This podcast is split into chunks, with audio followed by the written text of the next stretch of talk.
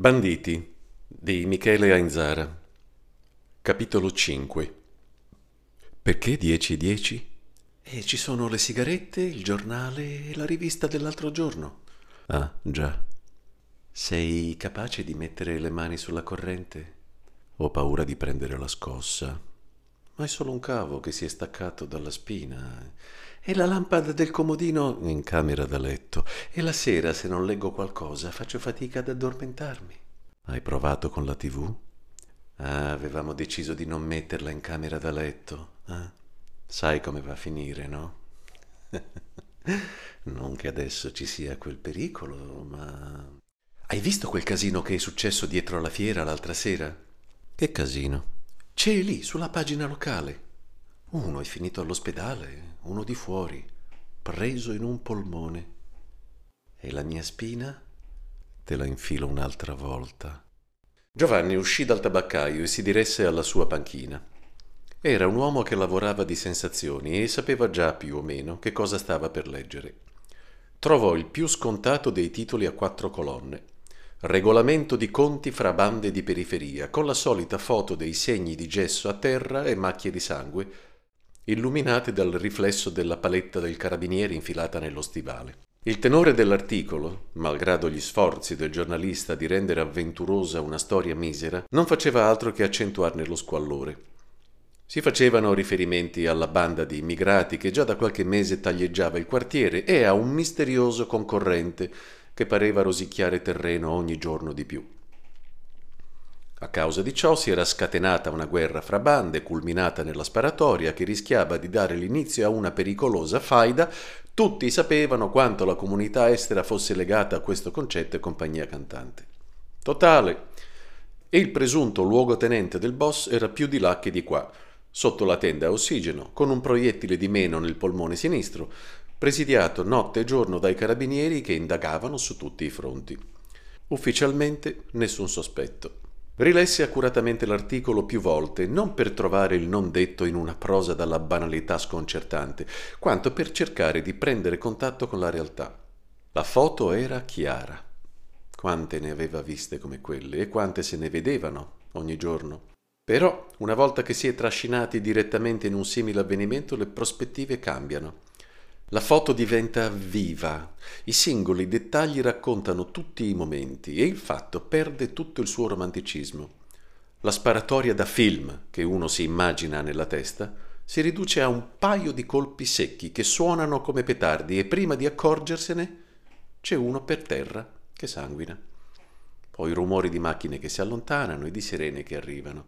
Niente frasi storiche, tutta roba che non si ha nemmeno il tempo di pensare. Restano le macchie di sangue che qualcun altro laverà via e gli stivali del carabiniere con la paletta ben infilata dentro. Ripiegò accuratamente il giornale e andò al bar.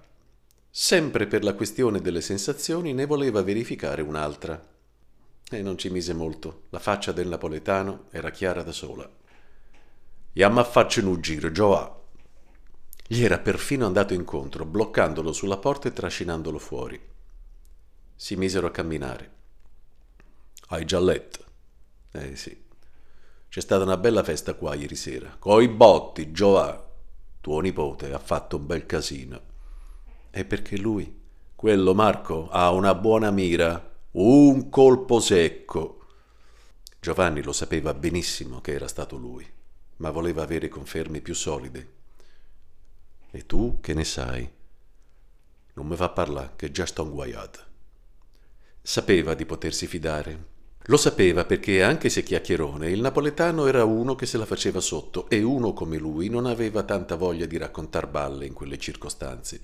Senza contare il fatto che stava facendo di tutto per ringraziarselo, tanto per essere certi che il discorso dell'ufficio postale non saltasse fuori per sbaglio. Quella conversazione, nel bene o nel male, un domani sarebbe potuta tornare utile. Quelli stanno ingazzati, molto incazzati. E se lo sai tu, perché non lo sanno i carabinieri? Lo sai come funziona, no? Se uno comincia ad andarci di mezzo, quelli si mettono a fare domande, poi c'è un processo e che fai? Vai a testimoniare e finisce che la faccia tua la vedono fino in Africa e poi cambi quartiere. no, non basta. Ma ti mettono sotto protezione? Sì, e per quanto? Un anno? Due? E se uno tiene creature, che fa? No, no, no, no, no, no. E poi io che c'entro? Eh già, che c'entri tu? Niente, appunto.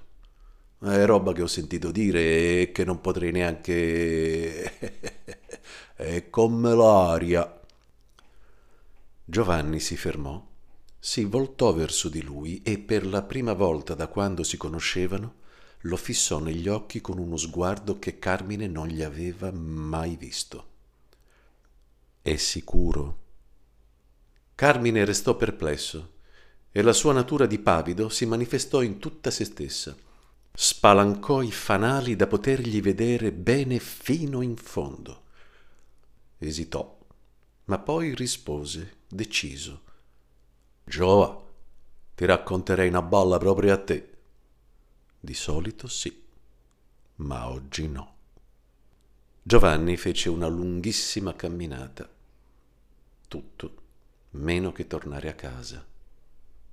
Tutto meno che tornare a casa.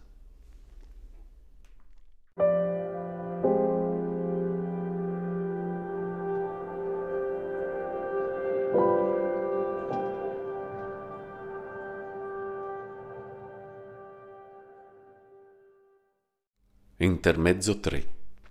È questione di ore. È morto, è già morto. Lo posso sentire, ha perso le sue energie vitali. Non c'è via di ritorno. D'altra parte ha scelto ed è andato fino in fondo. Meglio, meglio. Ha deciso di andare fino in fondo perché il fondo non l'ha ancora visto e non sa nemmeno che cos'è. Ora si sente potente, si sente un Dio, ha esercitato il diritto di vita e di morte su un altro essere umano e questo ti ubriaca. Non ti basta più, vuoi andare avanti, vuoi comandare, vuoi tutto. Gli è andata bene l'altra sera, gli è andata veramente bene, ma sarebbe stato meglio che lì a terra ci fosse rimasto lui. Lo avrebbero operato, forse si sarebbe salvato e per come lo conosco io, non sarebbe tornato in strada neanche se lo avessero pagato. Contenti della vendetta lo avrebbero lasciato in pace per sempre e sarebbe finita qui. Invece così non fa altro che trascinarsi fino al momento buono. E io? Che faccio? Io? Sto a guardare? E che cosa posso fare?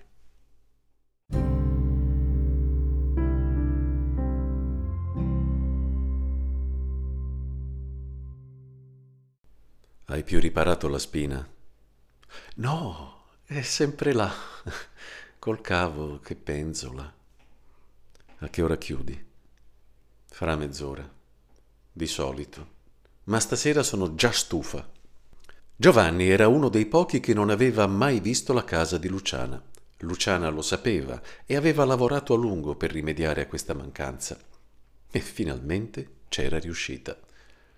Giovanni non poteva trattenersi dall'immaginare le scene che nel corso degli anni si erano susseguite là dentro. Per quanto ne sapeva lui, l'attività era pressoché quotidiana e, come si sa, la quotidianità ammazza. Per questo a lei piaceva variare, come dicevano gli abitué. In realtà ne aveva solo sentito parlare, anche se ora come ora gli riusciva difficile immaginare con lei una variazione sul tema base. Hai fame? Fame vera e propria no. Una gran voglia di stare con qualcuno e parlare. Questo sì, anche se poi per lui parlare qualche volta voleva dire rimanere in silenzio. Stare a tavola sarebbe stato un buon inizio e tutto sommato avrebbe ricreato un minimo di intimità che avrebbe aiutato l'eventuale dopo, rendendolo meno squallido e di circostanza. Sì. Entrarono in cucina Giovanni si sedette e attese qualche momento, tanto che lei si cambiasse in abiti da casa, anche se molto formali. Rientrò, stappò una bottiglia di vino, prese due bicchieri, li riempì e dopo il primo sorso si apprestò a preparare la tavola e la cena. Era molto brava, evitava qualunque domanda che potesse metterlo in imbarazzo e in generale se ne stava sulle sue era riuscita a trovare un buon equilibrio, una conversazione che non gli riempisse troppo la testa coi problemi personali di lei, che non scavasse troppo nel privato di lui. e per due come loro in quel momento non restava molto di cui discutere.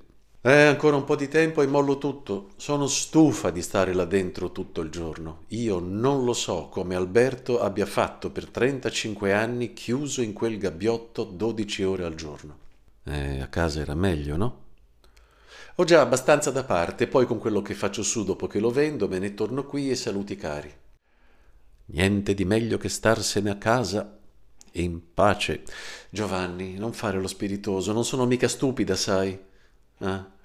ah, e tanto per chiarire, a proposito di tutte le voci che girano sul mio conto nel quartiere, sacrosanta verità, dalla A alla Z. Salute. Eh, e in tutta onestà mi è dispiaciuto che non ci siamo mai visti. Vabbè, ci vediamo adesso? Sì, è vero. È anche meglio così, no? Non dobbiamo rendere conto a nessuno. Siamo liberi, tranquilli.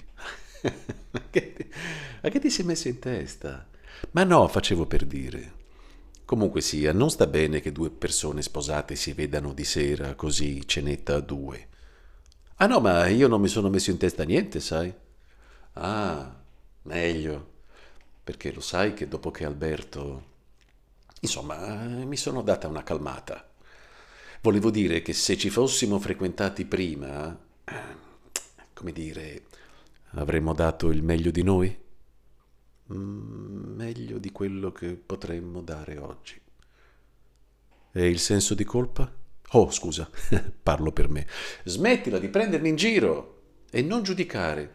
Oh, figurati se mi metto a giudicarti. Uno fa quello che gli piace, tutto qua. Mi parli di senso di colpa.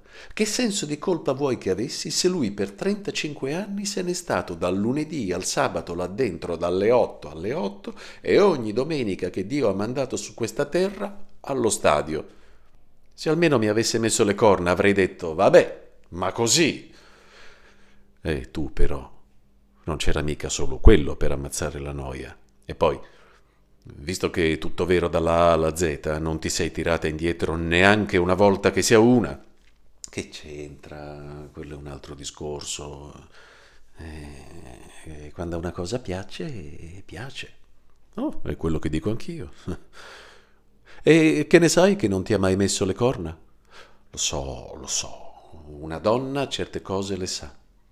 Sì, non serve nemmeno il vostro sesto senso completamente rimbecillito dal calcio, ti dico. Se non potevo sopportarlo io, non credo che ne avrebbe trovata un'altra. E credimi, eh, non è che nell'intimità nascondesse chissà che sorprese. Mm, detto da te, ora basta parlare di lui. Eh? Come si dice, è un argomento morto e sepolto. Mangiarono in silenzio. Giovanni di tanto in tanto dimostrava a modo suo apprezzamento per le piccole cose che gli erano venute per sempre a mancare e che si era dimenticato di valutare a dovere quando gli erano date giorno dopo giorno. A vederli da fuori li si sarebbe detti sposati da trent'anni. In realtà lo erano stati, anche se con persone diverse. Certo che con uno come te non sarebbe successo. Luciana, per piacere. Ma dai, tanto per giocare. Allora, tanto per giocare, la prima volta che ti beccavo a letto con un altro, ti avrei gonfiata come un pallone. Se mi avessi beccata. Un uomo certe cose le sa. Io volevo bene a mia moglie. Beato te. Giovanni, andiamo di là.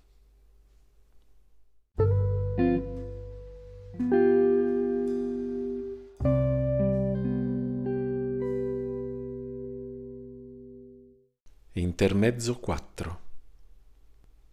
È qui che tutto succedeva. E giorno dopo giorno sempre le stesse cose, sempre gli stessi gesti. Non c'erano più nemmeno i sotterfugi, era una specie di sfida personale, ci aveva preso gusto a provocarlo.